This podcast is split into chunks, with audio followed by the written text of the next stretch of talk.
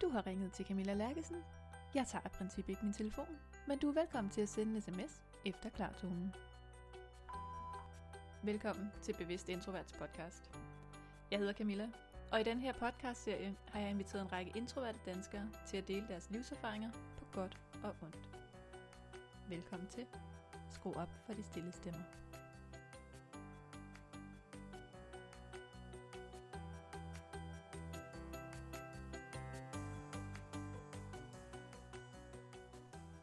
Det lyder forkert, hvis jeg starter med at sige, at jeg lige vil advare dig, inden vi går i gang i dag.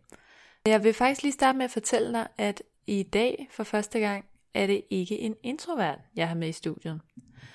Og hvis du kender Claus Roager, så, øhm, så ved du allerede, så har du nok luret, at øh, i dag er det en ekstrovert gæst, vi har med. Til gengæld så lover Claus at fortælle om introverte og ekstroverte typer ud fra enagrammet. For han er jo øh, enagramekspert på sådan et niveau, at folk faktisk kalder ham enagram rockstar. Og han er også fantastisk at være med i studiet. Og måske kan du mærke, at der er en helt anden energi i studiet, end der plejer at være. Det synes jeg er et meget godt eksempel på, hvor øh, forskellige vi er som typer, og hvilken energi det fører med sig, når vi mødes i forskellige konstellationer. I hvert fald så håber jeg, at du glæder dig, og øh, jeg glæder mig rigtig meget til at afspille det for dig.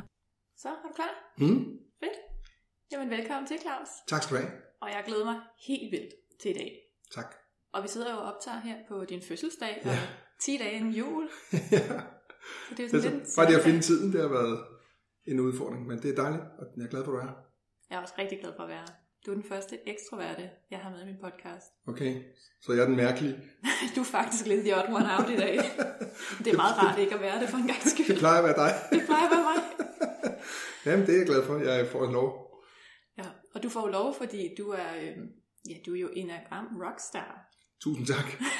Ja, det er der en kollega, der engang kom til at sige, og det har Det er hængt ved. på godt og ondt hængt ved. Jeg var faktisk lidt i tvivl om i starten, om jeg kunne lide det, men uh, lidt afhængig af, hvad man tror, det betyder, så er jeg faktisk glad for det. Hmm. Hvad betyder det for dig? For mig betyder det, at øh, der heldigvis findes øh, utrolig mange forskellige slags musik, og jeg kan selv lide rigtig, rigtig meget musik. Øh, og musik, musik kan jo gøre forskellige ting, afhængig af hvad musik man hører til hvad.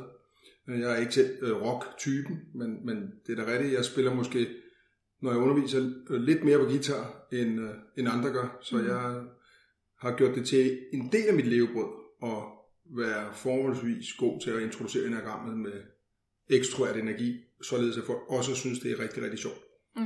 Så, så hvis, hvis det betyder, at jeg er rockstjerne, så kan jeg godt leve med det. Hvis folk kun tror, at jeg kan råbe og skrige og buller og fortælle jokes, så bliver jeg faktisk rigtig ked af det. Ja, det kan jeg godt forstå. Så Nu har jeg også set et af dine foredrag, sådan en kort, kondenseret version. mm, Så jeg vil godt skrive under på, at det, det har også rigtig meget værdi og rigtig meget dybde. tak. Jeg tænker, du næsten skal have lov til lige at præsentere dig selv lidt først. Ja. Hvad er det, du laver? Hvad laver du lige i øjeblikket? Jamen, jeg, jeg som sagt hedder Claus Roa, og jeg fylder 53 i dag. Øh, og det er jo godt, det så kun er på lyd, så kan man ikke se, om det, om det passer. øh, og jeg, jeg har faktisk i mange, eller hele mit liv, har jeg arbejdet inden for begrebet salg. Øh, jeg- er søn af en salgsperson, så, så for mig var det der med at arbejde med mennesker i salg, det, det var bare lige så, jeg tror lige så naturligt, som hvis man havde været søn af en tømmer, så skulle man være tømmer. Det, det ved jeg ikke. Sådan har det bare altid været.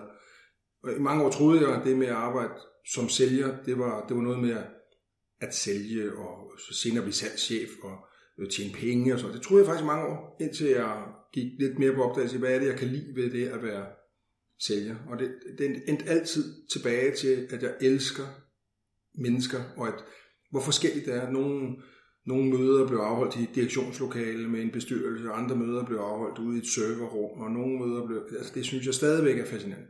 Ja. Øh, som leder øh, bliver jeg på et tidspunkt øh, nysgerrig på, hvorfor, hvorfor er det, at at ikke alle bare bliver vanvittigt motiveret, når jeg stiller mig op og fortæller det åbenlyst begavede, jeg ved. øh, og det begynder, det, det vækker at lysten, at jeg sådan i slutningen af det sidste årtusind begynder at sige, at jeg er nødt til at prøve at finde ud af, forstå motivationen, forstå, og starter så en anden rejse, men, men møder så faktisk enagrammet lige der omkring i 2001 helt præcist. Og, øh, og jeg har sådan som udgangspunkt modstand på øh, typeværktøjer, på forståelsesledes, at jeg ligesom de fleste andre ikke bryder mig om at blive puttet i nogen kasse. Mm. Øh, vi snakker jo senere om ekstrovert og introvert og alle mulige andre kasser. Det, og, og jeg synes, det er sådan lidt en måde at lukke os inde på, i stedet for at lade os være dem, vi virkelig er. Når det er sagt, så blev jeg simpelthen så ramt af enagrammet. Det var så mindblowing, at der fandtes et, en, en metodik eller et begrebsapparat, der, der gjorde det så tydeligt for mig at forstå, hvem er jeg, hvad drives jeg af, øhm, hvorfor bliver jeg vanvittigt begejstret over noget, du ikke bliver begejstret over. Jeg synes, det var, det var mindblown, det er jeg nødt til at sige. Og øh, jeg tog kvæg min type, øh, en, jeg tror, jeg tog en beslutning samme dag, der hedder, det her, det skal jeg lære mere af. Øh, jeg skal lære rigtig meget af det. Jeg skal dygtiggøre mig så meget, så jeg kan tillade mig at kalde mig ekspert. Og jeg øh, tror jeg aldrig, jeg vil lave andet på den lange bane end formidle det til andre. Og det er så 17 år siden nu. Som sagt så gjort. Ja. Ja, og det har der været en lang rejse, og jeg øh, forsøger stadigvæk at dygtiggøre mig at tage på kurser og workshop rundt i verden. Det er klart, at der er længere og længere imellem, at der kommer noget nyt, øh, men det betyder jo ikke, at jeg ikke hele tiden kan lære og høre det, jeg allerede har hørt på en ny måde. Ja, helt klart. Så, så mit, det er rigtigt, jeg er, øh, interesserer mig og er kendt for enagrammet overvejende, men faktisk øh, begynder at sige til folk, at jeg vil faktisk hellere være kendt for at være relationsekspert. Øh, jeg, vil, jeg synes, det er nyttigt at forstå relationen til sig selv, mm. relationen til sine en-til-en relationer. Der er mig lige nu, mig og min søn, øh, mig og min kæreste, mig og min øh, morfar, som ikke findes mere, og så fremdeles. Og, og så er det, hvad der sker, når vi sætter flere af os sammen. Ja. Og det hedder jo en familie, eller et team. Så, så jeg har to sådan stykker arbejde, jeg laver. Det ene er, at jeg har en skole, der hedder Enagramstedet. Stedet. Øh, det synes jeg er stedet, hvor man kan overveje at tage en enagramuddannelse. Og der kan man så dykke ned i sin egen personlige udvikling. Man kan øh, gå på moduler, der handler om øh, business og ledelse, og hvordan man laver team, og der er masterclasses og alt muligt. Og så har jeg en konsulentvirksomhed, hvor jeg går ud i erhvervslivet og lærer dem, ja, ja man kan sige, at opføre sig ordentligt og være, være bedre sammen, om det er team, eller stresshåndtering, eller organisationsudvikling, eller salg- og servicetræning, eller løse interpersonelle konflikter, personlig coaching, det kan være alle, fra, alle, alle de problemer, der findes i en virksomhed. Det, det, det, to lidt, det er to sådan lidt forskellige butikker, øh, mm. øh, hvor jeg plejer at sige, at jeg har pænt tøj på, når jeg er ude hos kunderne, og jeg øh, har korperbukser på på min skole, og det, det passer ikke, men det er sådan lidt metaforen i det. Mm. Så hvad er du i gang med lige nu? Hvad er sådan det nye? Jamen lige nu er jeg, her hvor vi ligger 2018 bag os, der har vi som team i en Gamstedet øh, brugt noget tid her over efteråret på at og sådan lidt øh, gå op der og sige, hvad vil vi gerne være kendt for? Hvad er det, øh, man kan heldigvis lære enagrammet på mange måder og af mange forskellige mennesker. Og ligesom jeg sagde før med musik, så er der nogen, der finder stor nydelse i heavy metal, og der er nogen, der øh, finder stor nydelse i klassisk musik, og derfor skal vi, har vi brugt noget tid på at finde ud af, hvad skal være, hvad er det tone, vi vil gerne vil spille. Og i 2019 kommer vi til at være meget specifik på tre ben. Det ene ben, det hedder øh, personlig udvikling, øh, sådan det jeg kalder en til en. Altså at du, Camilla, lærer lige så meget, Camilla kan holde ud om Camilla. Mm. Øh, og det har vi en helt lang uddannelse, hvor man bliver ved og ved og ved med at gå på opdagelse sige, hvem er jeg og hvordan fungerer jeg. Så får vi et ben, der hedder nære relationer. Og nære relationer, det er der og mig, hvis vi var kærester. Det er, vi har en workshop her i januar om sammenbragte familier. Øh, jeg laver også parkurser, ikke parterapi, øh, Gud forbyde det, men, men parkurser, øh, hvor vi bruger andre værktøjskasser. Så, så det der med de nære relationer, de relationer, som rent faktisk betyder mest for os alle.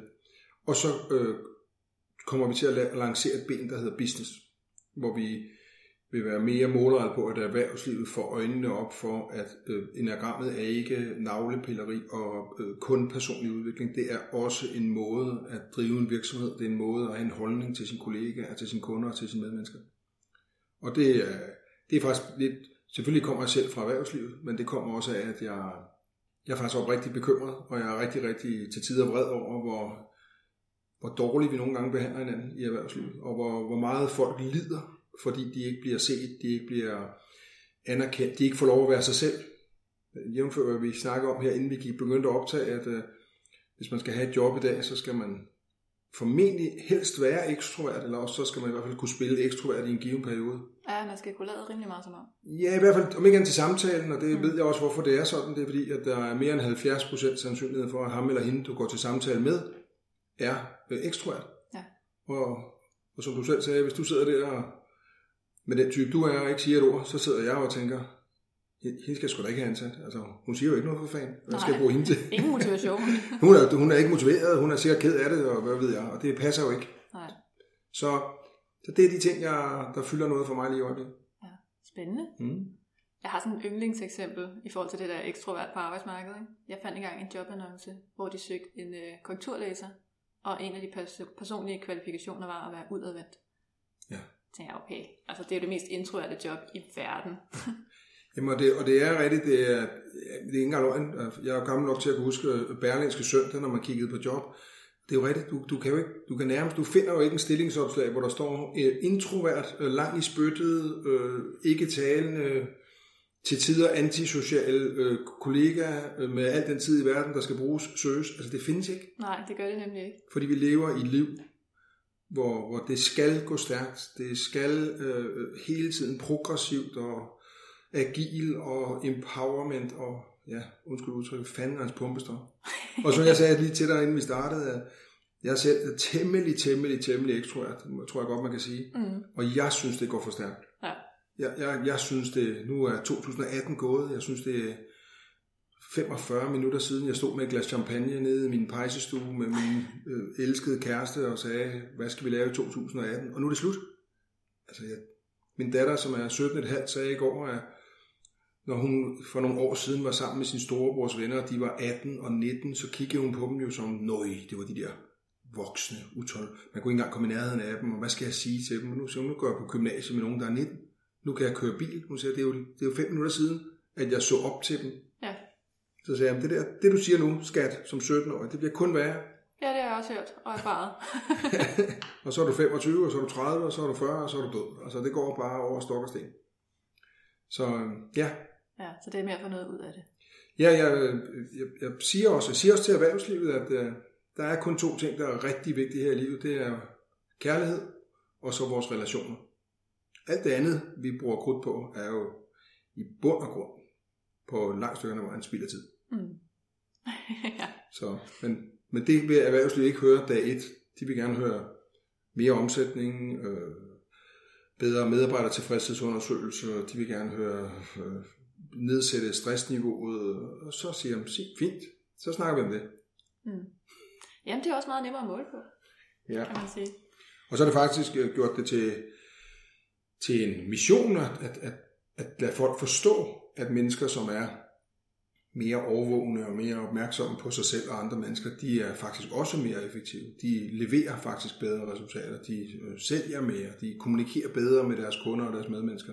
Så der, så jeg plejer at sige, der er faktisk penge i at gå til personlig udvikling, og ikke kun for ham eller hende, der laver uddannelsen, også for dem, der kommer på den.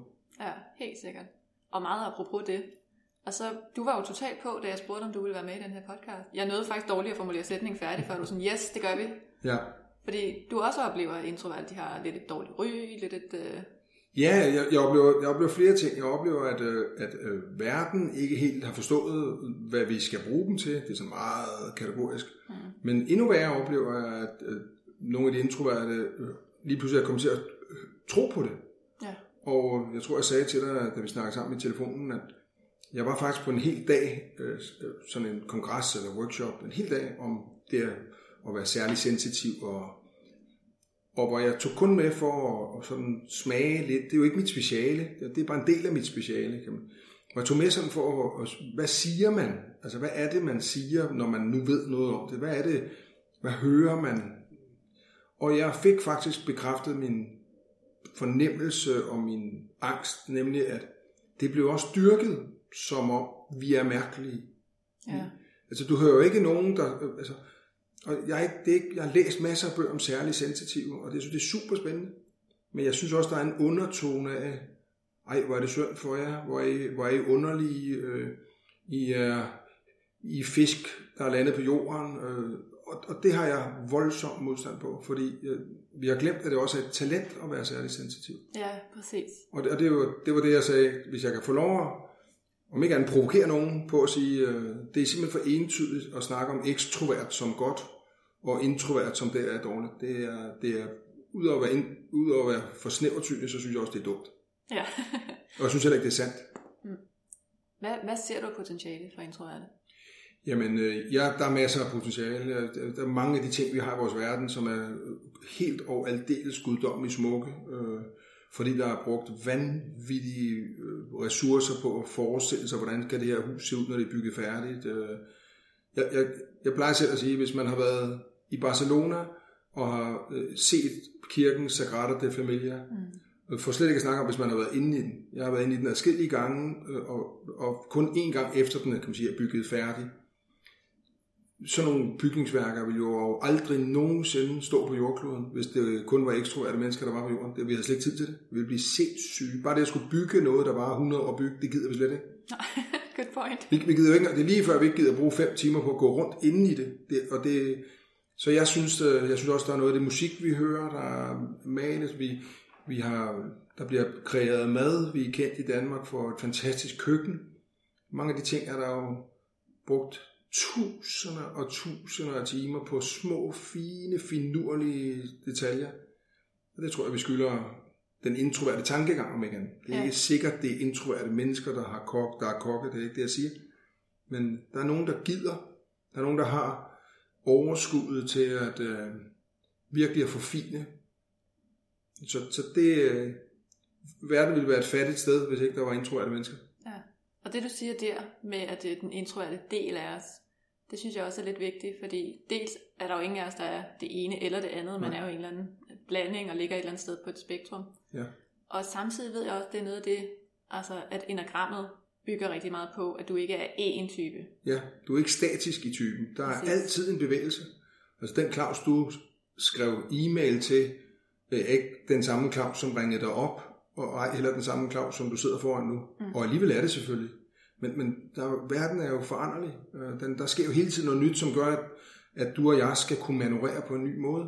Og, og hvis du vil hvis du vil være god til at øh, interviewe øh, en ekstrovert, så ved du også godt, så er der noget, du er nødt til at arbejde på. Mm. Fordi hvis du, vi snakkede lidt før om, om vi kan holde pause i det her, om, og så kan man klippe fra, hvis nu vi fik et grineflip, hvor vi sagde, at det ej, aldrig i livet, det skal med, men, men du sagde selv noget om, at du kunne have en tendens til at holde lange pauser. Vildt lange pauser. Og, og det er klart, dem ude, der sidder og lytter til det her, de tænker jo, hvad fanden, blev de tør for strøm, eller var det færdigt, eller ja. har jeg mistet internetforbindelsen?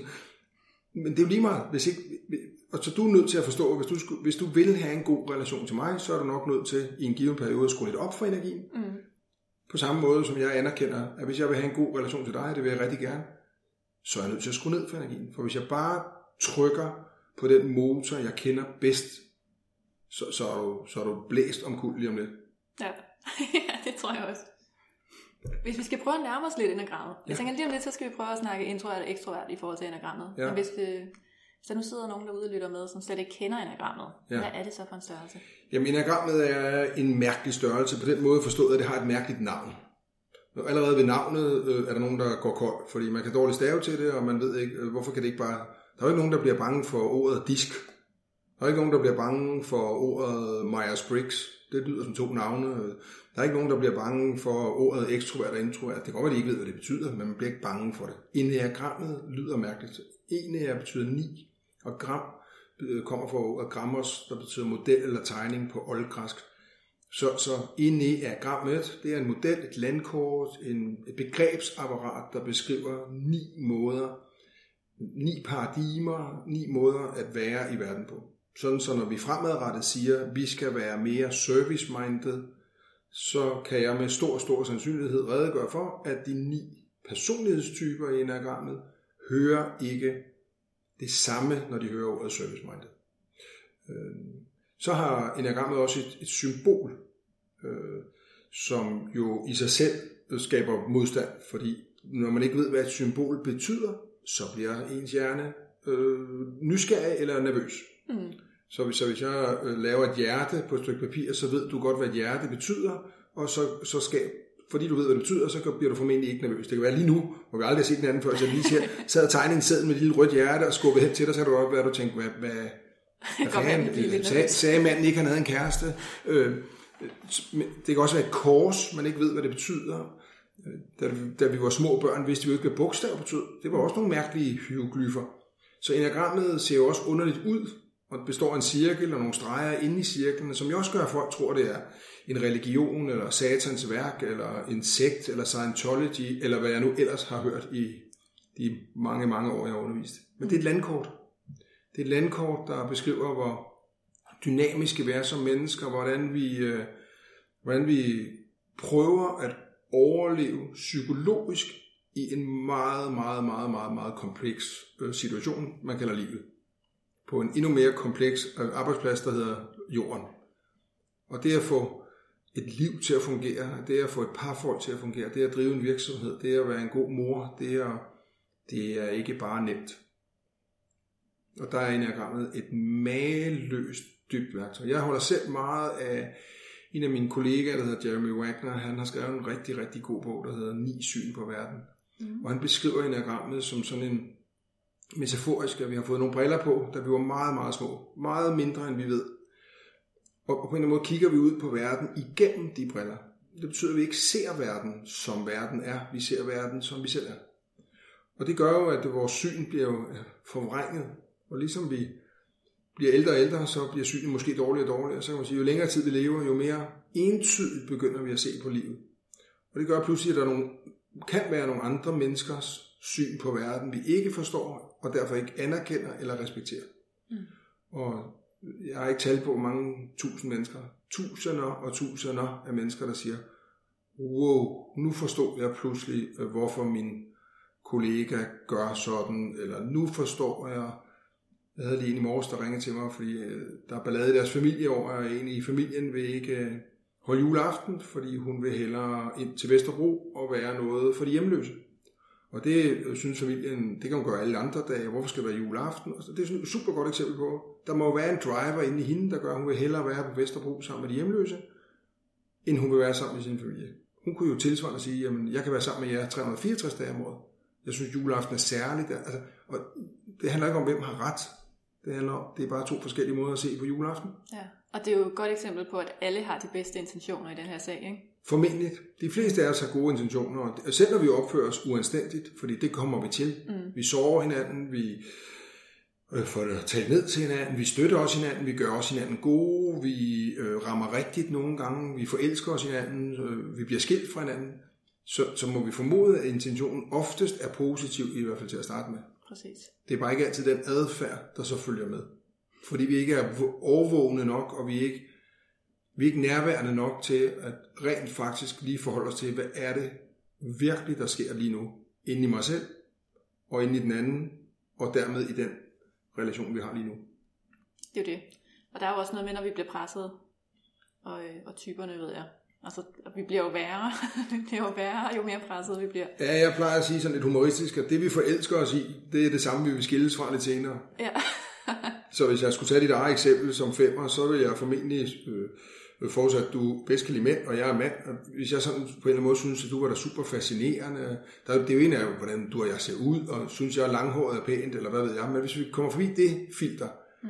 så vil jeg formentlig være fascineret af dit intellekt. Jeg vil synes, du var vanvittigt interessant at snakke med. Jeg synes, det, der er jo ingen grænse for, hvor lang tid vi kan sidde og drøfte et eller andet, der er vigtigt. Øh, øh, du siger næsten altid, når du endelig siger noget, så er det altid gennemtænkt. Øh, du er påpasselig. Der var en masse ting. Jeg kunne bare lave en liste så langt med ting, jeg vil elske dig for som femmer. Mm. Det vil nok også være sådan, at jeg nogle gange tænkt, nu, nu kommer du med i gang. Altså nu har du nu, nu, nu intellektualiserer du simpelthen for meget, nu bliver du for nørdet, nu bliver du...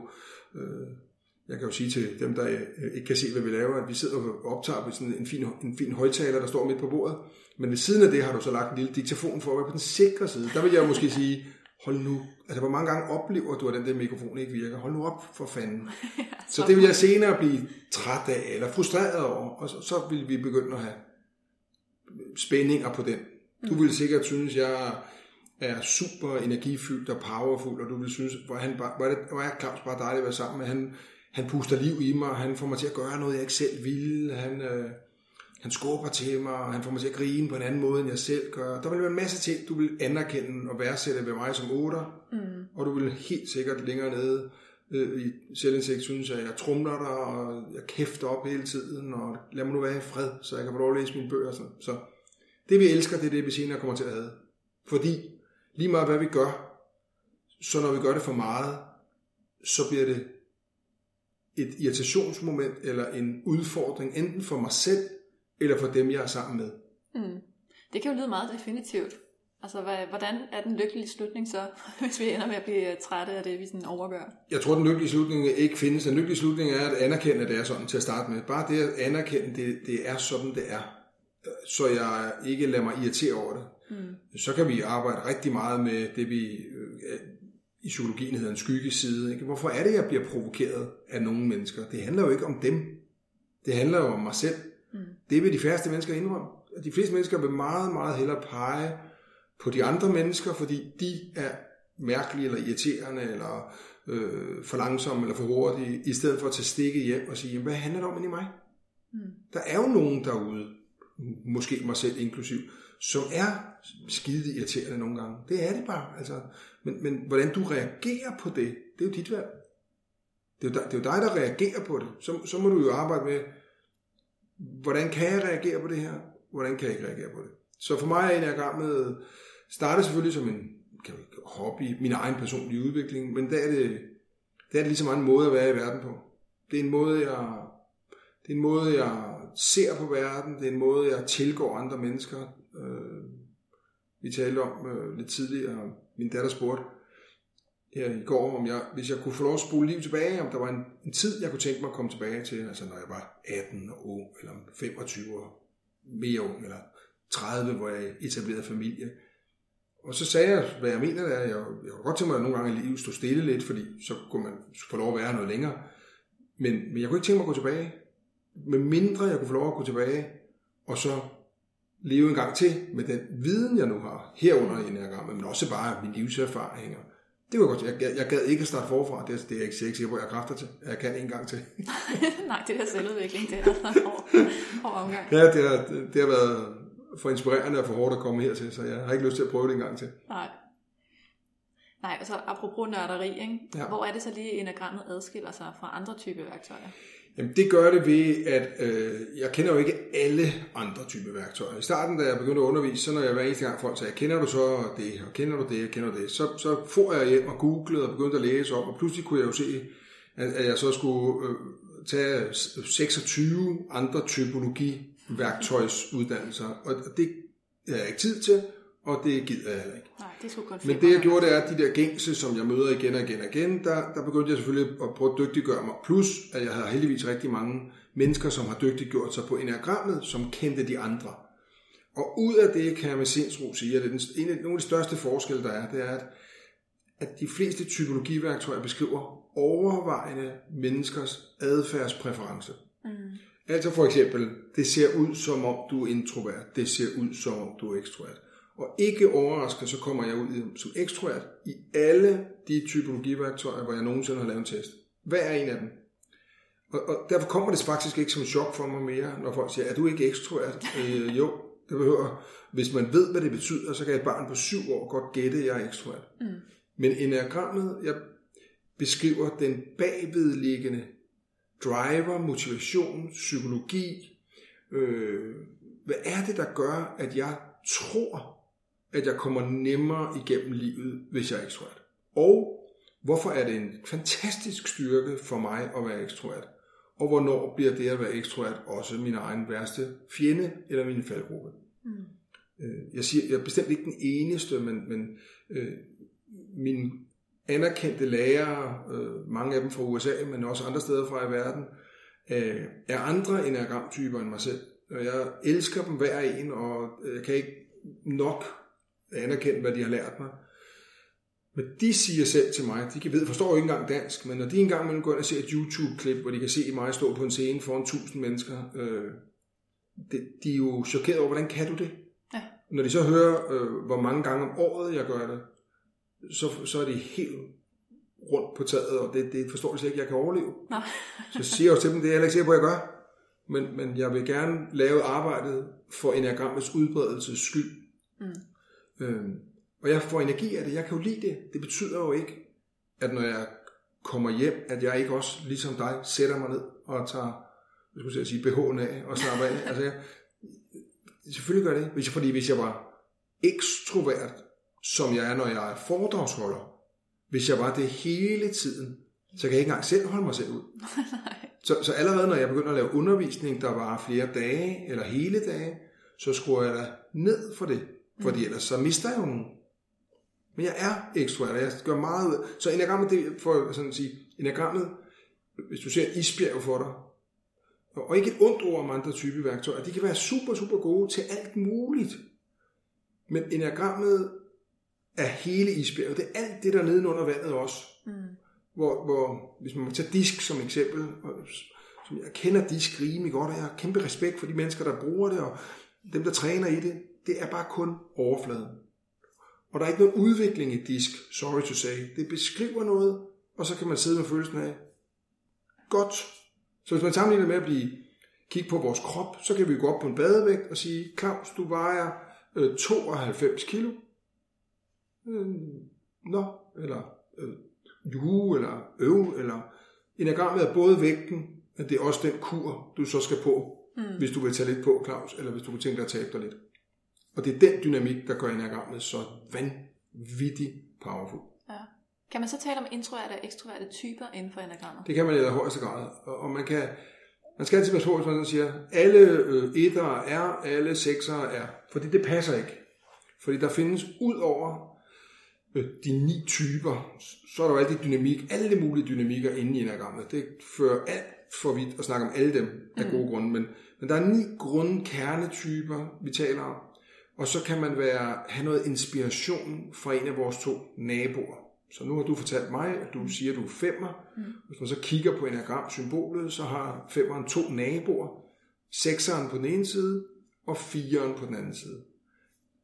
Vi siger altid, når vi begynder at træne det, at den ene vinge gør dig lidt mere ekstrovert, eller endnu mere ekstrovert. Den anden vinge gør dig endnu mere introvert, eller lidt mere introvert. Mm-hmm. Øh, så nu er jeg for eksempel selv 8 med en 7'ervinge. 8'eren og 7'eren er begge klassiske ekstroverte, så det er ekstrovert plus ekstrovert. Ja. øh, hvis du havde været 5'er med en 4'vinge, det er introvert plus introvert. Så 5'er med en 4'vinge og 4 med en 5'ervinge er formentlig de, nogle af de to mest introverte øh, enagramtyper, der er i hele enagram. Ja. Øh, hvor du så er 5'er med en 6'ervinge, det vil sige, du alt andet lige mere ekstrovert. Blandt andet ekstrovert på, at jeg er nervøs for, at jeg har glemt min mikrofon. Mm. Øhm, så det er jo ikke ekstrovert holdt op imod min måde at være ekstrovert på. Så, så det er vingerne, der giver noget øh, variant. Og så arbejder vi også med et begreb, der hedder instinkter, eller instinktvarianter, som giver noget, man kalder undertyper. Og der er øh, instinkterne isoleret, hvis man kun snakker om dem og ignorerer enagramtyperne, så er der et instinkt, der hedder overleverinstinkt eller selvopretholdelse, på engelsk self-preservation eller bare preserving. Det er et, et, et instinkt, der handler meget om øh, ressourcer, komfort, øh, mit hjem er min rede, øh, min krop, øh, sundhed, mange ting. Det instinkt isoleret set er temmelig introvert mm. som instinkt.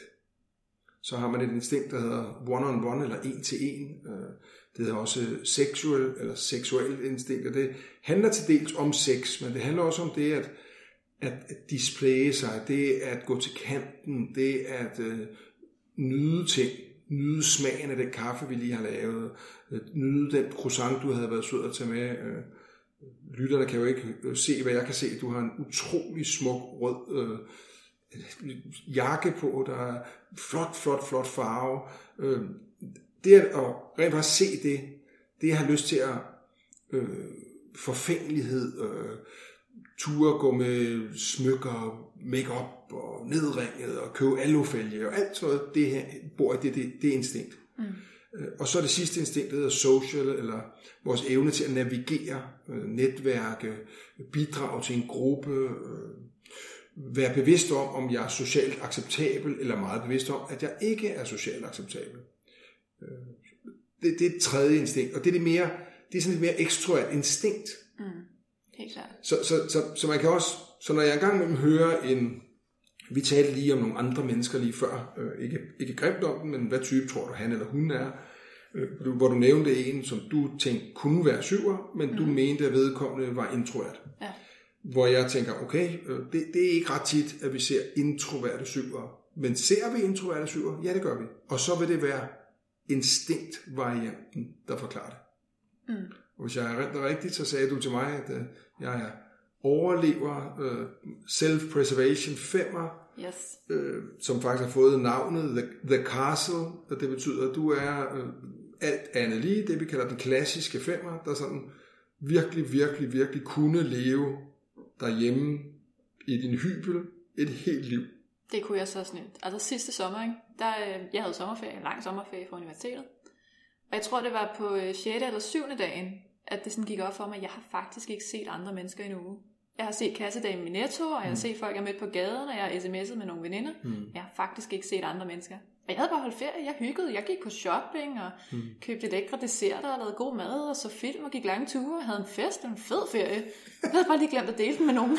Ja, og, og, det, og, det, og jeg har jo den anden ende. Folk tror, at jeg lige snart jeg kommer hjem, så smider jeg jeg har, og løber ud på gaden og råber og skriger igen og galopperer rundt. Øh, passer ikke. Det passer ikke. Jeg kan godt. Jeg er lystfisker, jeg elsker at tage ud og fiske. Jeg, man kan høre mig selv tænke, jeg har bare aldrig tid, fordi jeg altid er sammen med nogen. Mm. Så det ene er jo ikke finere end det andet. Jeg kunne jo drille dig, hvis vi sad som veninder eller venner og snakke og sige, hvorfor går du på universitetet hele tiden og lærer en masse ting, når du alligevel ikke går ud og fortæller det til nogen? Ja. Ja, så kan jeg vente den sådan for økonomisk om og sige, jeg betaler faktisk skat i det her samfund til, at du kan gå på universitetet, så sidder du bare derhjemme. Jeg hygger mig med Ja, du skulle, skulle da selv betale dit lort, skulle du? Ja, hvorfor skal jeg betale for det, når du alligevel ikke gider komme ud og fortælle om det bagefter? Ja. Og det kunne vi jo godt idealistisk få en diskussion om. Så, mm. så, så jeg, jeg ser noget i typerne, øh, jeg ser noget, der helt klart, og det er ikke noget, jeg har lavet data på at lave regneark, men jeg, laver, jeg kører jo grunduddannelser hele tiden. Jeg kører jo hele tiden specialuddannelser. Jeg snakker hele tiden med, med, med, med virksomheder og kunder og snakker om, hvad for nogle udfordringer har vi her. Og ud af det er det meget, meget entydigt, at der er nogle typer, som, som er mere introverte end andre. Og det er femeren, der hedder iagtageren. Mm. Det er lige for, det ligger bare i navnet. Ja. Øh, Det er fireren, romantikeren, den æstetiske boheme-type. Og så er det nieren, der hedder diplomaten. øh. Og de tre typer, de, øh, de har tre meget, øh, sige, meget forklarende årsager til, at det at trække sig lidt tilbage, det, det giver bare rigtig god mening. Mm. Hvor i den anden ende af skalaen bor otterne, frontkæmperen, øh, udfordreren, syveren, eventyrlysten, øh, spontan, igangsætteren og træeren, udretteren, øh, den ambitiøse. Det siger jo sig selv, bare man hører navnene. Altså, hvordan skulle de nogensinde nå alt det, de skal, hvis de sidder derhjemme? Ja, nej. Altså, så, og så har vi de sidste tre skønne typer, etterne og toerne og sekserne, som vi sådan, i daglig tale kalder de pligtro, de ansvarlige. Det er sådan, det er mennesker, der er meget opmærksomme på teamet, på familien, på kunderne, på kulturen, øh, som, er, som kan være de, mere, de er ofte mere opmærksomme på andre menneskers behov end deres egen. Mm. Og de, de er sådan på en eller anden måde lidt i midten. Når jeg spørger dem, er du introvert eller ekstrovert, så, så er de faktisk meget svært ved at svare, fordi de vil tit sige, det kommer an på situationen. Ja. Fordi hvis der er for mange ekstroverte til et projektmøde, så har de lidt en tendens til at trække sig, fordi så bliver det for voldsomt. Ja. Hvis der er for mange introverte, og det dermed går for langsomt, så rykker de ligesom over på den anden bane og får trukket tingene i gang. Så det er sådan lidt, de kan skifte lidt mere. Hvor vi er nogle andre, der er sådan, og jeg er helt enig i, hvad du sagde tidligere, at det er et spektrum. Der, der er ingen på jorden, der er 100% ekstrovert, og, og nogen, der er 100% introvert. Det er jo ingen af os, der går ud. Nej. Du, du sagde, det kan godt være, det tog fem dage for dig at opdage det. Mm. Men du opdagede det jo. Ja. Hvis du i lejelejren, der havde gået 50 år, så har du hverken haft en kæreste eller et arbejde, eller øh, jeg ved, så ved jeg ikke, hvad man laver, hvis man sidder derhjemme i 50 år. Men det, hvis jeg buller rundt hele tiden, så levede jeg ikke til at blive 50. Mm. Så for eksempel, når jeg, Når jeg kommer hjem, jeg har en, en, en, en ny kæreste, som er type 2 i enagrammet. Og toeren, hun er to med en træervinge, det vil sige, hun er en blanding af at være hjælperen, den omsorgsgivende, den kærlige, den støttende, med, med lidt af træernes det her med at nå noget, komme i mål, præstere og sådan noget. Så hun er en forholdsvis ekstrovert tor. Mm. Og øh, hun har været gift øh, og fået nogle skønne børn med en dejlig mand, som var noget mere introvert. Og, øh, og for i hendes liv har, har det at leve med en introvert jo betydet, hvis de så ikke, ikke var så gode sammen, eller øh, kom op og diskutere, så blev han jo endnu mere introvert. Mm. Det vil sige, i hendes, da de jo endte med at blive skilt, så, så, så har det formentlig nogle gange været ikke så fedt. Øh, når jeg så kommer hjem og har været meget ekstrovert på mit arbejde, så har jeg jo en tendens, nu er jeg hjemme hos hende, jeg elsker, så kan jeg jo læne mig lidt tilbage og slappe lidt af, åbne godt glas vin, og så kan jeg sagtens være helt stille.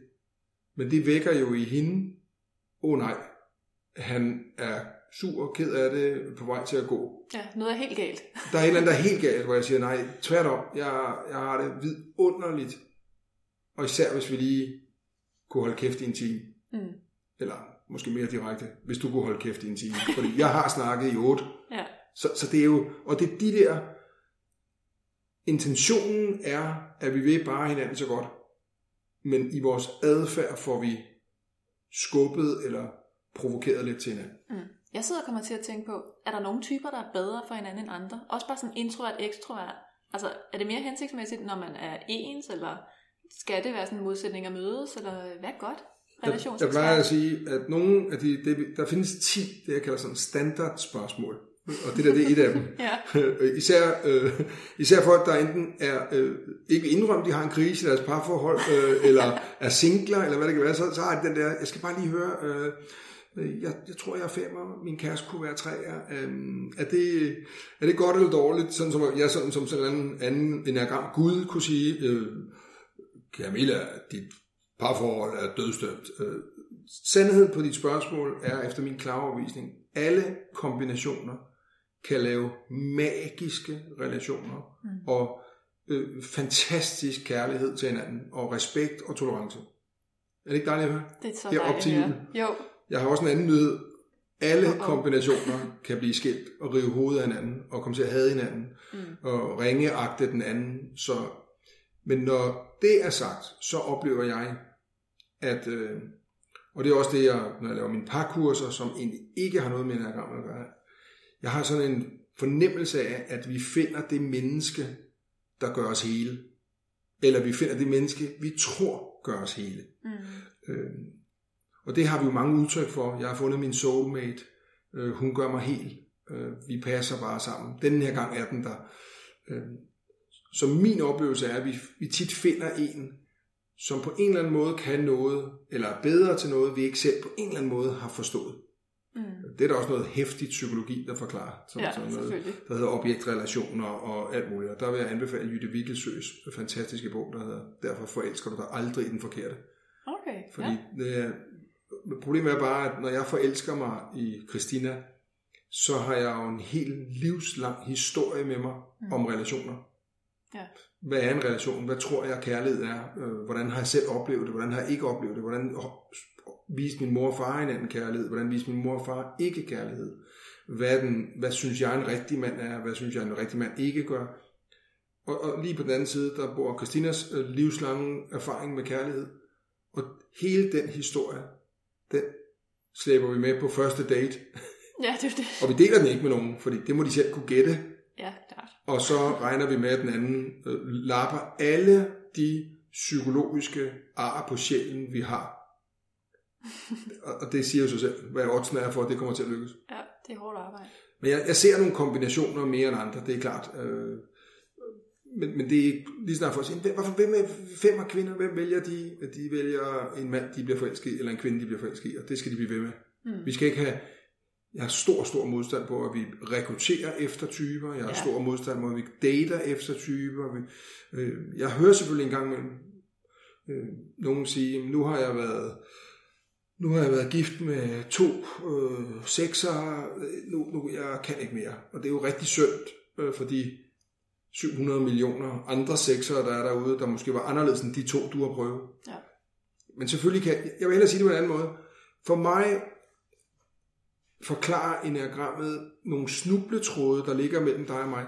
Mm. Så hvis vi to skulle arbejde sammen, vi behøver ikke blive kærester, hvis vi skulle arbejde sammen, så kan vi, hvis vi begge to gider, og hvis vi begge to gider dykke lidt ned i, hvad enagrammet er for en størrelse, så vil du vide, hvad der vil være nyttigt i din måde at være sammen med mig, og du vil nyde, hvad, hvad der sådan er, don't go there. Mm. Og jeg ved jo så det samme om dig. Og det vil sige, alt andet lige, så vil der være nogle af de miner, vi i gamle dage kom til at træde i, dem kan vi i hvert fald forsøge at undgå. Ja. Min egen øh, kone ville have sagt, og har sagt i det offentlige rum, hun var jo ikke en enagram lærer, hun var gift med en enagram lærer, og Birgitte var fire, øh, med en træervinge, og øh, Birgitte har sagt, at hun vil, vil selv tro og påstå, at omkring 60-70 procent af alle de interaktioner, hvor vi i gamle dage fik en skærmyssel eller et problem, eller vi, det har vi fået elimineret eller neutraliseret, fordi vi kender en gang. Ja. Om tallet hedder 60 eller 70 procent, jeg er ligeglad. Det er så et stort tal, så jeg synes, man skylder sig selv, at om ikke at læse en bog om det, bare ja. for at være nysgerrig. Hvilken bog skal vi så læse hos dig? Ja, når, når man har læst min.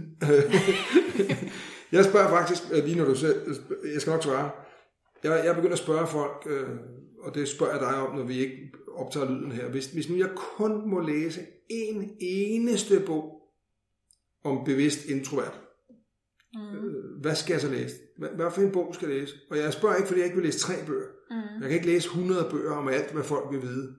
Så derfor så spørger jeg altid folk, der ved noget om et givet emne. Mm. Kun må læse en bog om sushi. Hvad skal jeg læse? Jeg har nogle gode venner, der lige har åbnet en vinbar. Der gik jeg bare ind til det er et af de fineste vinhus, jeg skal, hvis man må købe én bog, som alle, der ved noget om vinen, hvilken sommelier i verden vil bare sige, den, du kan ikke kalde dig sommelier, hvis ikke du kan den. Hvad skal det være for en? Og, øh, og, hvis, og der havde jeg, jeg vil ikke have 20 sekund for på måneder siden, så vil jeg have sagt, at man skal købe den bog, der hedder Enagrammens Visdom. Det er ja. en rigtig, rigtig, rigtig god bog. Og hvis jeg kommer til at sige, at det er Bibelen inden for Enagrammet, så tror folk jo, det er en religion. Det er en rigtig god bog, skrevet af min egen lærer, Ross Hudson og Don Rizzo, som virkelig en god bog, nogle fantastiske beskrivelser. Ja. Når jeg engang man ikke anbefaler folk den bog, så er det de første 60-70 sider er meget sådan spirituelle, skråstrej, filosofiske, og det skræmmer nogle mennesker væk. Mm. Men beskrivelserne af typerne er fantastiske. Ja, det er også min favorit. Og så den, jeg nævnte før, Ni syn på verden, synes jeg også er en fantastisk bog. Ja. Og så har min kollega og min lærer, Beatrice Chestnut, skrevet en bog, der hedder The Complete Enneagram, hvor hun beskriver de 27 øh, varianter med typerne, er også fuldkommen fantastisk. Så det er nogle gode bøger. Der er mange gode bøger om enagrammet, og så er der mange kopier af de gode bøger. Det er jo det. Ja, sådan vil det jo være, fordi folk har jo, det er jo lidt naivt at tro, at vi to her kan have en samtale, der ikke er nogen andre, der har haft. Det er jo det. Så, og nu kommer jeg også til at stille spørgsmål, som helt sikkert er et af de klassiske spørgsmål, mm. men som rigtig mange nok sidder med. Ikke? I hvor høj grad kan man skifte? Hvis man nu er lidt træt af at være femmer. Det er jeg ikke. Jeg elsker at være femmer. Det, det, er, det er jeg rigtig glad for, du siger. Øh, og, og, og jeg er tilbøjelig til at sige, at du en gang imellem lyver. For der er sikkert nogle gange, hvor du hader dig selv for at være femmer. Eller du hader, eller du hader det, typen gør. Fordi mm. det tror jeg, vi alle kommer til at opleve. Mm. Øh, vi tror ikke på, at man kan skifte type. Ligesom øh, vi ikke øh, som udgangspunkt tror på, at man skifter blodtype, hvis man skulle bruge ja. den sammenligning. Øh, så kan folk jo sige, hvorfor så gå til personlig udvikling? Det er der vanvittigt mange grunde til, fordi vi vil gerne have, at du forstår, hvor mangfoldig typen er. Ja. Så, så hvis vi overhovedet skulle tale om, at enagrammet putter dig på en eller anden måde, giver dig en eller anden label, eller putter dig i en kasse, som folk tror, det gør, så kan vi sige, øh, nej, det gør det ikke. Du er en kasse. Det har, det har du været længe, meget længere, end du aner. Så hvis, hvis enagrammet gør noget, så er det, at det gør kassen større og større og større, og dermed giver dig mere og mere råderum for at kunne gå på besøg og lade dig inspirere og mærke og fornemme og smage de andre typer. Mm.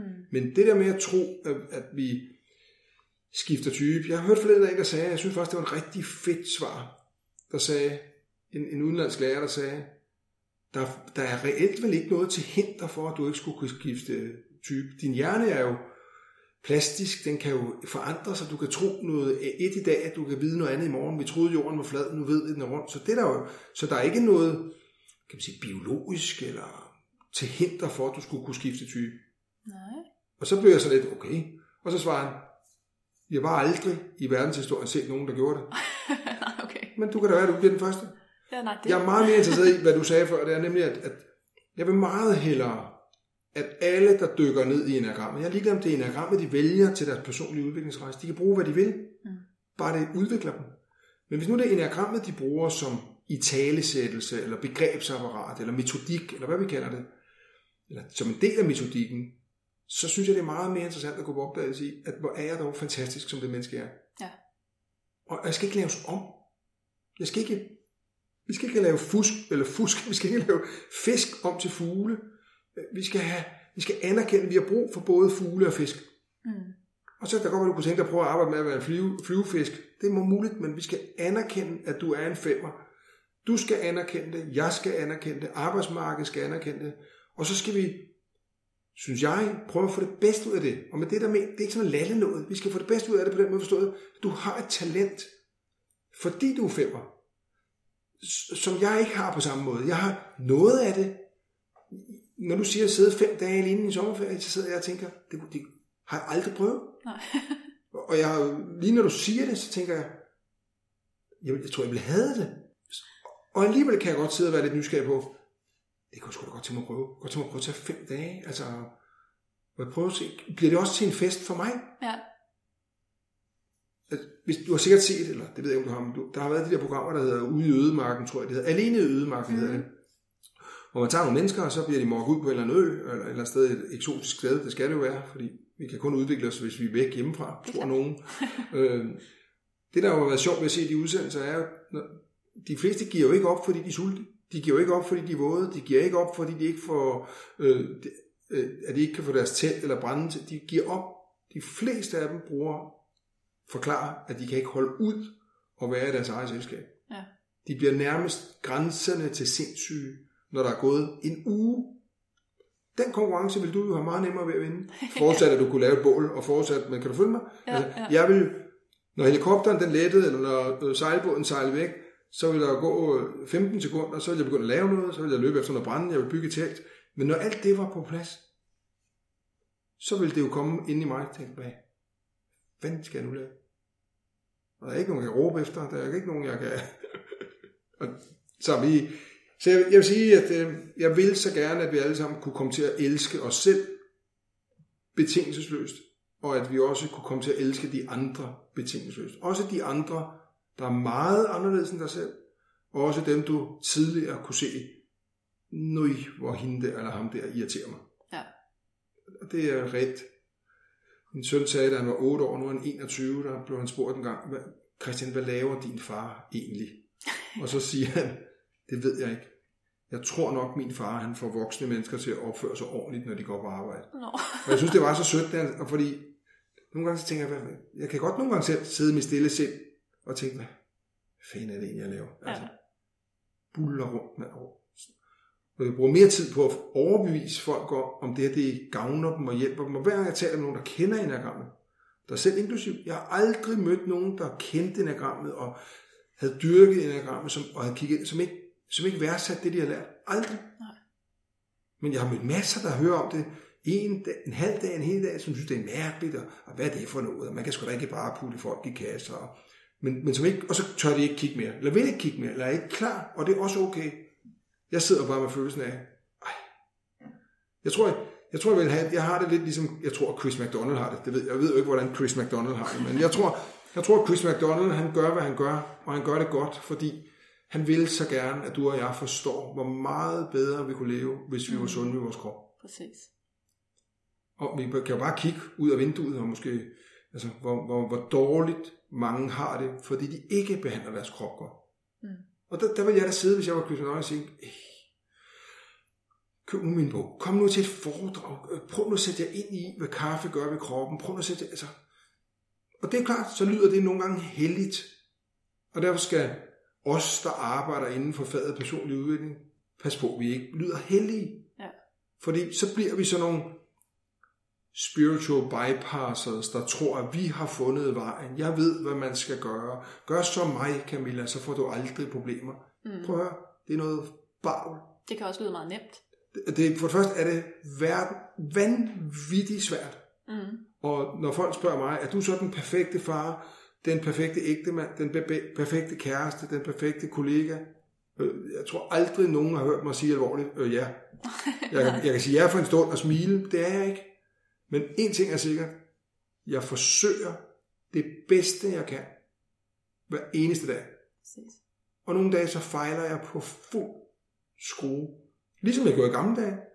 Det, der er mere interessant nu, det er, nu ved jeg dybt inden, hvad jeg gjorde, og hvorfor jeg gjorde det. Hvorfor jeg også er blevet bedre til at gå baglæns og rydde op i det. Mm. Så, så din og min relation kan blive healet, og vi kan komme tilbage, forudsat at du vil. Jeg kan jo ikke tvinge dig til at kunne lide mig, eller vil være sammen med mig.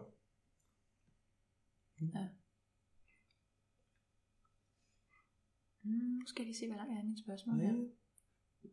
Det er jo nu, Camilla, hun tænker, I skal ikke, hun, I skal ikke skifte kanal eller noget. Hun er stadigvæk i lokalet. Hun er her. Ja, det er fordi, vi har været så meget omkring jo, og tiden løber, og det skal heller ikke være sådan, så folk de står af, fordi det tager for lang tid, men jeg kunne blive ved. Ja, ja, men jeg ved ikke, hvor længe det må tage. Og det er jo lidt interessant, ikke? At vi, hvor lang tid må ting tage?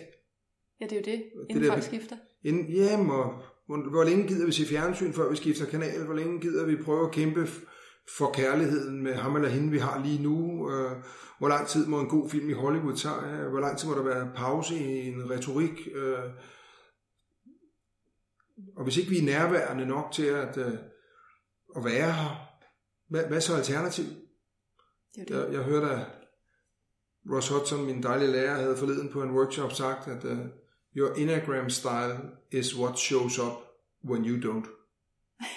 Den er god. Den er meget god. Den er mere dyb, end de fleste nogensinde kommer til at forstå. Ja. Så når du alligevel ikke er her, når du alligevel ikke gider være her, når du alligevel forstyrrer dig selv, når du alligevel putter dig i din livs undskyldning, at du er introvert eller ekstrovert, mm. som kan være kludet til den næste spørgsmål. Øhm, hvem hvem er jeg så sammen med, når jeg sidder her? Præcis. Ja, og noget af det, der lige, øh, noget af det, der nemlig lige slog mig, det var første gang, jeg stiftede bekendtskab med enagrammet. Og vi øh, startede typerne fra, øh, fra 8'eren, tror jeg, Mm. og snakkede om den, og mm. der kunne jeg godt se, det er ikke mig. 9'eren bliver sådan, nå, der er noget tilbagetrukket der, der, det kunne jeg kende mig selv lidt i. Mm. Etteren med at være sådan meget ordentlig og rigtig, det kunne jeg også kende mig selv i. Toeren kunne jeg ikke. Treeren nåede jeg et øjeblik og tænkte, der kunne der være noget om.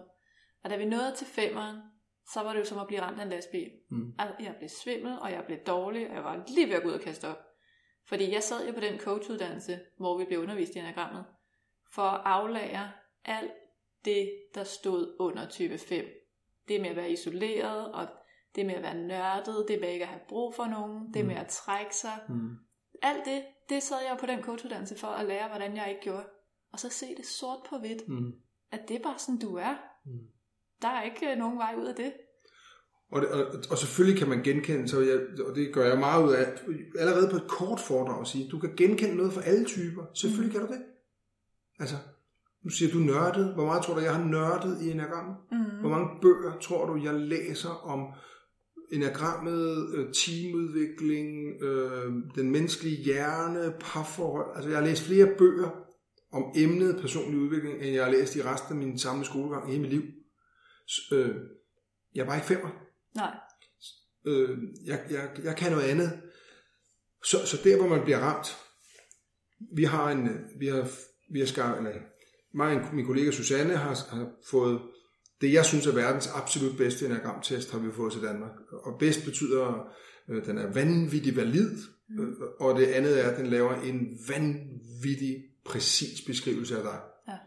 Og, og, og vi plejer at sige til folk, hvis du læser hele den professionelle rapport på 42 sider, hvis du læser hele den, og kan lide alt, hvad du læser, så er det sikkert ikke din. Nej, det kunne jeg godt forestille mig. Og det er der mange, der så siger, hvor, hvorfor skal jeg gå til enagramtræning, og så høre noget, jeg ikke kan lide at høre, fordi du godt ved det. Mm. Du ved bare ikke, hvad du skal gøre ved det. Præcis. Og det var faktisk det, jeg tænkte skulle være næste spørgsmål. Hvordan slutter man fred med den type? Det gør man ved at omfavne den. Man gør det ved at minde sig om, at alt jeg har gjort i hele mit liv, gør jeg af en positiv hensigt, ligesom vi sagde før. Mm. Det, når du trækker dig, så gør det du, du det jo en rigtig god grund. som, er, som et langt stykke vejen er fornuftig og har gavnet dig masser af gange. Problemet er, at hvis du har trukket dig flere gange, end du er gået fremad, så er det det, du tyrer til næsten lige med, hvad du rammes af. Så, så hvis når livet rammer dig, og livet kan være alt muligt, så trækker du sig mere, hvor når livet rammer mig, så skruer jeg mere op. Ja. Det vil svare til, jeg siger tit til folk, det svarer til, at du står og laver boller i karry, og så smager du den, og så kan du ikke lide smagen. Så putter du mere karry i, så kan du ikke lide smagen. Så putter du mere karry i, og du bliver ved. Og du kan jo ødelægge boller i karry ved at putte for meget karry i. Mm. Så det er ligesom om, det der havde en positiv tilsigte i starten, bliver så et vane i midten, mm. når vi taler om det, der hedder selvindsigt på niveauer af selvindsigt. Så det starter som en overvågen, bevidst handling, og en gang imellem er det en meget bevidst handling. Og lige pludselig bliver det bare, sådan er jeg jo bare. Mm. Og det er der heller ikke noget forkert i, sådan er jeg bare. Problemet er, når sådan er jeg bare glider over i, du må tage mig, som jeg er.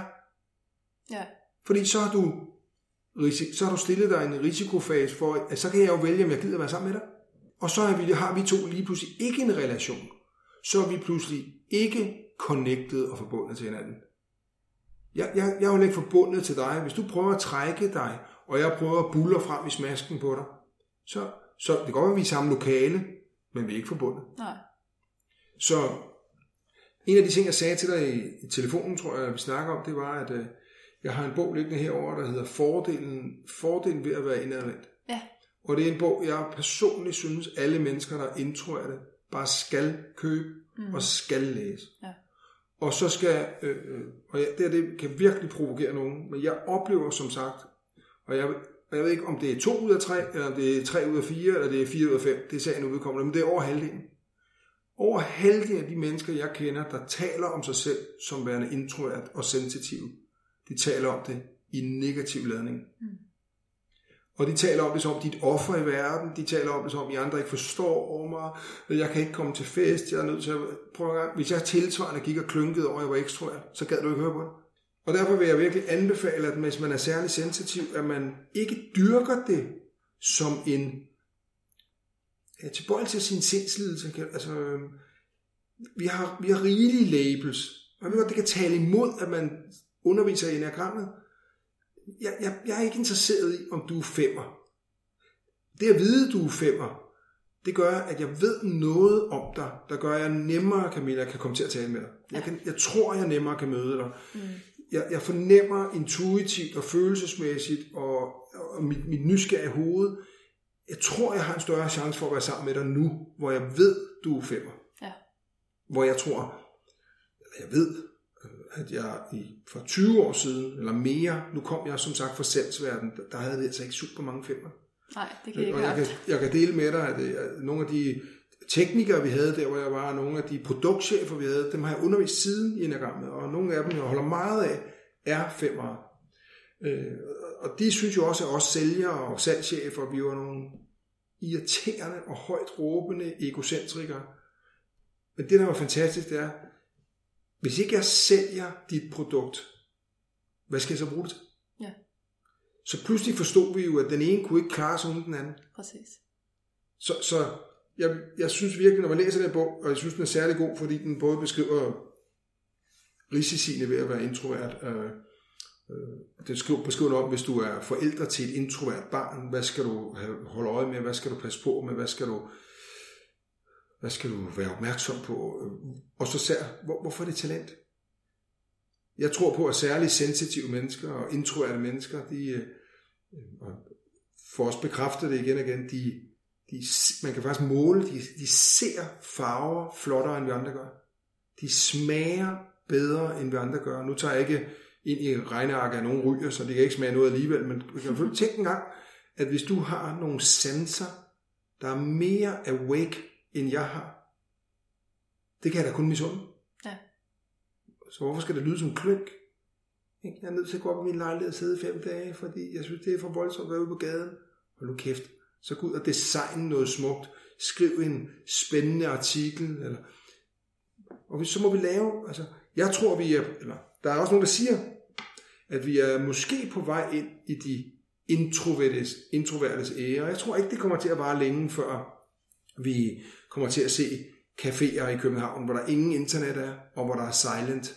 Vi dyrker jo, øh, vi, vi går Caminoen, vi øh, tager på silent retreat, og har selv været det, og prøvet det, og synes, det er fantastisk. Vi øh, mediterer mere, end vi nogensinde har gjort. Men, øh, vi skal bare passe på, at vi ikke gør de der, alle de der ting, vi gør til modefænomener. Det skal, mm. være en, det skal være en elastik. Vi skal kunne besøge den anden side også, og ikke gøre det til de ekstroverte kan man næsten høre øh, hvor, sige, hvor, hvor hurtigt kan jeg blive god til at meditere. Ja, ja. Ikke? altså, åh, så, så er vi ødelagt det hele igen. Ja, præcis. Så, så det er... Så den bog vil jeg virkelig anbefale. Der er sikkert hundredvis af gode bøger, og andre gode bøger. Om, jeg har flere stående nede på min bogreol om særlig sensitiv, men, men det er det der med, bare ordet særlig sensitiv. Hvor, hvorfor skal det lyde som om, det er noget særligt? Så, så de ekstroverte skal passe på, at de ikke glemmer de introverte, og de introverte skal passe på, at de ikke glemmer sig selv. Ja. Men der ligger også en udfordring der, ikke? fordi når vi begynder at ændre på os selv, og øh, altså at selvudvikle og gå efter noget andet, ikke?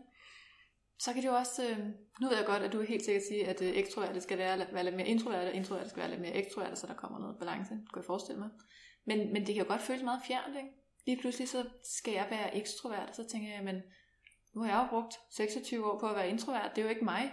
Det føles ikke naturligt, eller? Og der skal vi fare med lempe. Øh, og, og, nu kan det være, at jeg virkelig siger noget, der får nogen til at blive rasende. Det er derfor, jeg ikke tror på øh, tre dages øh, intensivt øh, lære at spise på en anden måde, eller øh, ændre dit liv på øh, whatever. Jeg ved godt, at man laver nye vaner i hjernen på 21 dage, og altså, det er det, det ved jeg godt. Mm. Hvis, man, hvis vi vil lave vedvarende personlig udvikling, fordi vi vil forandre os, ikke til noget andet, men til en mm, smukkere version af det, jeg allerede var, eller i bund og grund, komme tilbage til, hvad jeg virkelig mm. kerneværdi var, så, så skal vi gøre det langsomt. Det, det er jo derfor, at vi har store diskussioner om veganer og kødspisere. Det er jo fordi, hvis du har siddet et øh, brun tors og kartofler hele dit liv, og så på mandag, når du møder op, så er du øh, blevet tordnende veganer, og du afskyer alle os, der kunne finde på at skyde dyr. Det er der ikke nogen, der gider at høre på. Fordi du er jo reelt, på den måde, du kommunikerer det, beviser du, du er sindslidende. Mm. Ligesom jeg er sindslidende tåbelig, hvis jeg sidder og siger, at jeg at jeg spiser ikke salat. Hvis, de holder, hvis jeg, jeg holder mig væk fra kaninernes mad, så skal de fandme også holde sig væk. Altså, det er jo lige så idiotisk at høre på. Så i stedet for en enten eller tankegang, som vi meget tit bliver fanget i, så vil jeg rigtig gerne opfordre til, at vi begynder at tænke i en både og tankegang. Mm. Fordi så er jeg ikke mærkelig. Præcis. Fordi hvis lige snart vi begynder at snakke enten eller, så står jeg jo enten på den rigtige side, og jeg føler mig så rigtig, men så må de andre jo være forkerte. Og så har vi jo skabt en splittelse, i stedet for en connection. Og jeg aner ikke, om vi skal spise veganermad, eller om vi skal spise kød. Men jeg kan da gøre mig den ulejlighed, at jeg kan prøve at spise en dag kødfri og mærke efter i min egen krop. Du har ikke læse en bog for at mærke, om, det har, om jeg får det bedre. Et udmærket eksempel, næsten på alle de workshop, jeg er på, der var flere dage, nogle gange hele uger, der får vi meget ofte vegetarmad. Og hver eneste gang kan jeg konstatere, at jeg personligt får det bedre.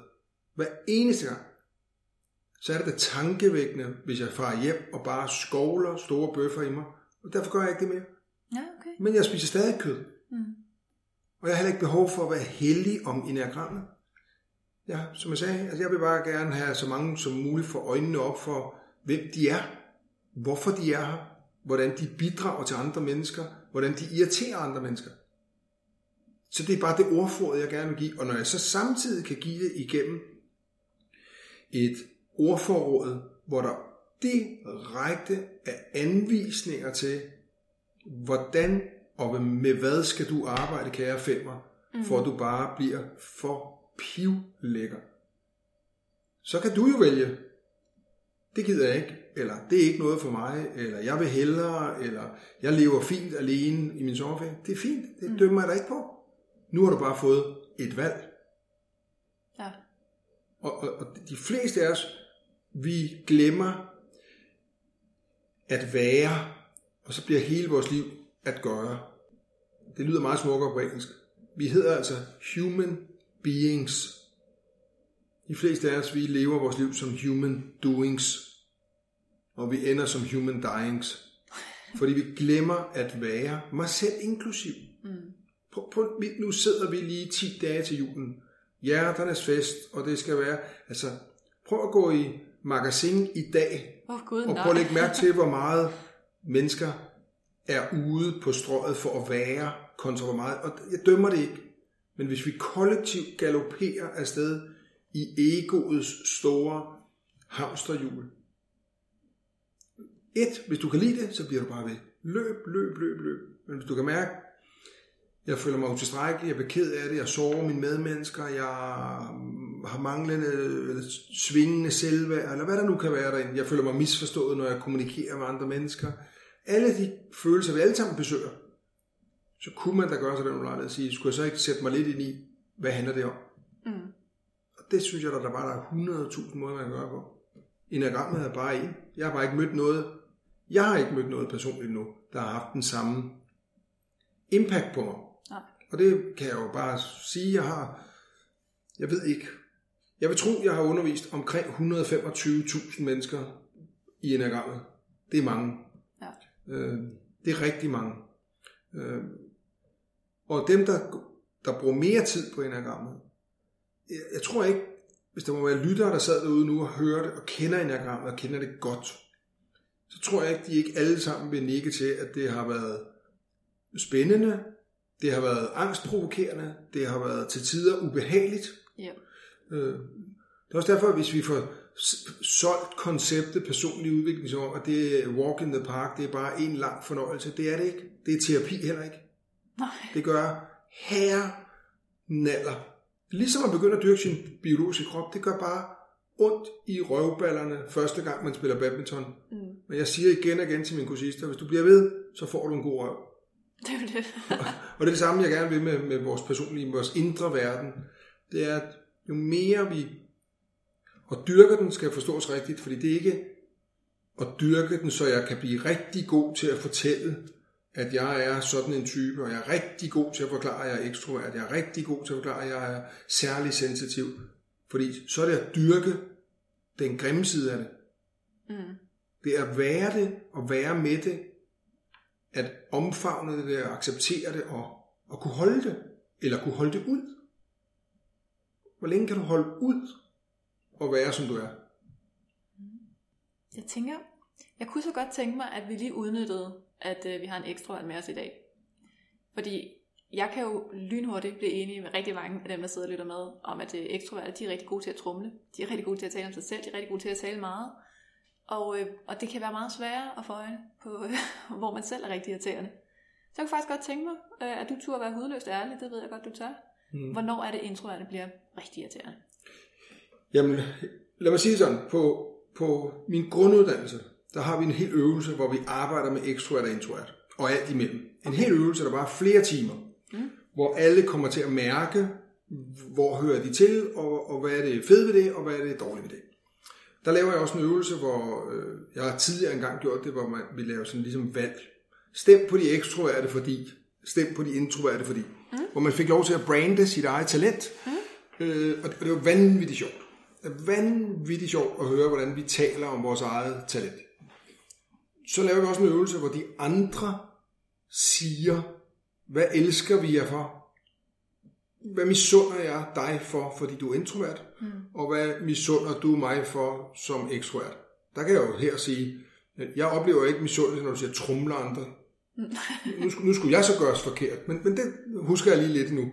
Så, så det der med, hvad, hvad sætter vi de andre for, og hvad synes vi er lidt irriterende, eller lidt øh, øh, for meget, eller hvad gør, hvad gør de ved mig? Det, der går igen om de introverte, det som folk værdsætter helt vildt. Og det er lige før, det er de ekstroverte, der værdsætter det mest. Men det gør de, den der midtergruppen, de pligtro også.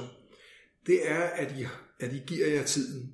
At I har den der evne til fordybelse, kigger mere på den røde tråd end, end det færdige resultat. Øh, ikke at I ikke ved det færdige resultat, men det er ligesom det er ligesom, der er noget med viden, æstetik, øh, overblik. Der er et eller andet, der er et eller andet, jeg fattede, vi andre ikke forstår en skid af. Jeg tror, vi andre vi står lige inde på scenen, vi står med hovedet inde i motorrummet, hvor I er bedre til sådan at gå ud og se tingene i et større perspektiv. Det er faktisk grunden til, I trækker jer tilbage, for så kan I se noget mere. Ja. Øh, vi, vi, vi siger også tit om jer, at øh, når I endelig siger noget, mm. så er det faktisk meget, meget, meget ofte smukt, berigende, øh, afklarende, øh, nytænkende. Jamen, jeg kunne finde på mange ord. Det er ligesom om, I kommer med den der prikken over i'et. På samme måde som hvis jeg spørger dig, hvad er det virkelig, du bidrager med? Helt ærligt, hvad er det, I bidrager med? Så kan man se på jer, I ligner sådan en rådyr, der får det lange lys lige i smasken. I aner ikke. I aner ikke selv, hvad... Jeg havde en nier på et kurs, der sagde, hvor jeg siger til hende, hvorfor tror du, man ansat dig? Og så svarer hun ud af sin egen mund, det ved jeg ikke, der var vel, der var vel ikke andre, der ville have jobbet. Og jeg tænker, hvad fanden er det for en måde at tænke om sig selv? Ja. Og det handler ikke om at lave selvværd, men det er bare ligesom om, det er lidt diffust. Det er lidt af mangel på bedre. Det er en lille smule fæsent. Der er ikke sat ord på, hvad er det præcis, I bidrager med. Det er det, der står på den gode side. På, på minussiden siger vi altid, og som gode råd til jer, der siger vi til jer flere ting. Vi siger, vi vil så gerne høre fra jer. Mm. Du skal bare gå op i din lejlighed de fem dage, men den ene dag, der vil jeg bare så gerne være sammen med dig. Mm. For jeg savner dit input. Du gør en forskel. Vi siger også til de introverte, og det er sådan lidt hæftig teori, men introverte mennesker og sensitive mennesker udvikler sig kun for, alvor med enagrambriller, når de kommer i kontakt med deres fysiske krop. Øh, vi, vi siger om de der introverte 5, 4 og 9, at de har et meget rigt indre liv. Mm. Altså en meget farverig fantasi, øh, kunstnerevne, kært bare mange navne. Men, men, men nu lever vi andre altså i den, det rigtige liv. Så derfor skal de lære at komme, ikke komme og begynde at bulle og larme, men biologi, helt fysisk, at være i sin krop. Mm.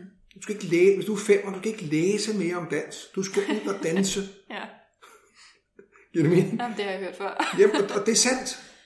Det sjove er, at dem, der er nede i fitness, der buller og brager og løber og zumba og råber og skriger og løber Ironman og gennemfører skidt og lort og maratoner, det er alle de ekstroverte. De skulle sidde på deres flade røv og holde deres kæft. De skal jo være i god form, fordi hvis de både er i dårlig form og buller afsted, så dør de. Men det, de skal udvikle sig på en anden måde. Så det er noget det, vi, vi virkelig, virkelig, og det er tusinder af mennesker, der siger lige præcis, hvad jeg siger. Det, det er altid den moral, vi kommer frem til. Mm. Og der kan jeg da sige, du har ret. Os, der er meget ekstroverte, vi får ros for at være progressive, vi får ting til at ske, vi tør gå forrest, vi tør også hævde vores øh, styrker, vi tør sige, hvad vi er gode til, sådan nogle ting. Ja, I inddrager også andre. Vi er faktisk også gode til at få jer andre på banen, det synes jeg er sådan. Og derfor kan jeg jo sige som en af dem selv, der, derfor bliver vi faktisk mere såret indianer, når vi får at vide, at vi trumler jer. Det er, ikke, det er ikke vores intention. Vi vil faktisk, jeg vil faktisk gerne have dig på banen. Mm. Man, man kunne være sådan en lille smule, hvis det her det vil sådan at være afslutningen på det her. Ja, det er. Altså, jeg, jeg kommer da til at dele den her podcast, og nu kan du prøve at mærke efter, tror du, jeg gør det for, at du får flere lyttere, eller tror du, jeg gør det for at promovere mig? Jeg tror faktisk, du gør det for min skyld. Det gør jeg også. Mm. Derfor sagde jeg ja med det samme. Mm. Ja. Derfor brugte vi min fødselsdag på at hjælpe dig. Præcis. Ja, i virkeligheden, ikke, så gik du bare slet ikke med på den, fordi når jeg siger, at I trumler, så er det faktisk, fordi jeg godt kunne tænke mig at høre ligeværdige øh, fordomme om introverte. Fordi dem dyrker vi introverte ikke så meget. Men vi er rigtig gode til at dyrke fordomme om ekstroverte. Ja, og jeg tror, kunne det være jeg meget tror, fedt at høre dem. Og jeg tror, når vi, jeg tror, når vi dyrker mærkeligheder i de andre, så er det vores egen, alle sammen, så er det vores egen utilstrækkelighed. Vores egen, øh, vi er bange for at komme i kontakt med, Altså, jeg, jeg plejer at sige til mænd, nu har jeg undervist nogle mandefag, du ved, politiet, eller falk, eller brandfolk, eller sådan noget, øh, mandefag. Ikke? Og lige snart vi kan høre folk snakke nedladende om bøsser, øh, så er det fordi, der er en kæmpe homoseksualitet, du ikke tør snakke om. Mm. Jo mere vi maser på noget, vi synes er grimt og ulækkert og varmt i nogle andre, jo mere er det fordi, det ikke er integreret i os selv. Jeg, jeg kan jo måske slutte historien med, at jeg for mange år siden, før jeg kendte den her gammel, der var jeg salgschef i en virksomhed, hvor jeg havde ansvaret for en masse forhandlere i Danmark og Island og Færøerne og Grønland og sådan Ja, nej, ikke Grønland, men Island og øh, Færøerne. Og øh, jeg var i Skagen, og det var jeg i november måned, oktober-november måned. Jeg ved ikke, om folk har været i Skagen oktober-november, men det er lige så skægt som at se en maling tørre. Det er død sygt, medmindre man er kunstmaler eller kan lide at gå under det blæser. Der sker ikke en skid. Der mangler de der tørrede buske, der ruller ind over vejen. Der sker nada. Og jeg er deroppe på den årlige sådan, tur rundt med min forhandlersalgschef, og vi mødes med den forhandler oppe i, og vi går på, jeg tror det hedder Jacobs, det ligger der stadigvæk, og vi, mig og ham, øh, vi har holdt møde om, hvad skal der ske næste år, og vi skal sælge mere, og sådan helt klassisk salg. På et tidspunkt går der en mand forbi de store vinduer udenfor, som er, ligner sådan en forhudlet kunstnertype. Han kigger ned i jorden, han skuldrene lukket sammen, øh, bukket forover, og går med en hund. Så banker min forhandler, der Thomas, han banker på vinduet. Så ham han vender sig om og kigger, og, øh, og hiver ham sådan ind med hænderne sådan, kom her ind. Og jeg tænker, hvorfor det? Altså, hvem er han? Hvad skal vi mm. bruge ham til? Altså, han ligner sådan en, der gå nu hjem og kravle ind under din egen sten. Altså, og han kommer ind, og det viser sig, jeg skal nok spare, hvor lang historien er, men han, det viser sig, at han er en af, formentlig en af verdens dygtigste glaspuster. Han puster sådan noget kunst, han puster ind i en glasmursten. Så han kan lave en lille mand, som han så puster bagefter får ind i en helt glasmursten, og de der glasmursten med kunst ind i sælges for, hvad ved jeg, 6, 8, 10, 12, 15, 20.000 kroner stykket. Hold da kæft. Øh, min forhandlerven Thomas, han byder ham en øl. Det, det ved jeg ikke på det tidspunkt. Byder ham en øl, og jeg tænker, hold nu op for fanden. Sig nu lige hej til ham og få snakket. Og så ud for fanden. Nu sidder vi jo her og rykker. Så køber han en stor øl til ham. Underforstået. Oh, nu skal jeg i hvert fald høre på om en halv time. Eller han skal høre på mig i en halv time. Mm. Og som sagt viser det sig, at han er glaspuster, og min nat ender hjemme hos ham sammen med forhandleren, hvor han, vi puster vores egen glas, det viser, at han har en passion for Bourgogne-rødvin, han rører cigar, han, hører, han har en musiksamling, så du ikke kan begribe det. Vi hører musik på surround-anlæg, vi puster glas. Vi bliver pivstive alle sammen, og vi har det mest fantastiske. Jeg vil slutte den historie med at sige, at jeg kører hjem næste dag, sent om eftermiddagen, fordi jeg ikke kunne køre bil. Mm. Der sidder jeg i min bil på vej hjem, og jeg har fortalt den her historie til mange enagramkursister, og jeg kan ikke fortælle den her historie uden at blive vemodig. Og så tænker jeg, hvor mange hvor mange af sådan nogle aftener jeg har gået glip af. Mm.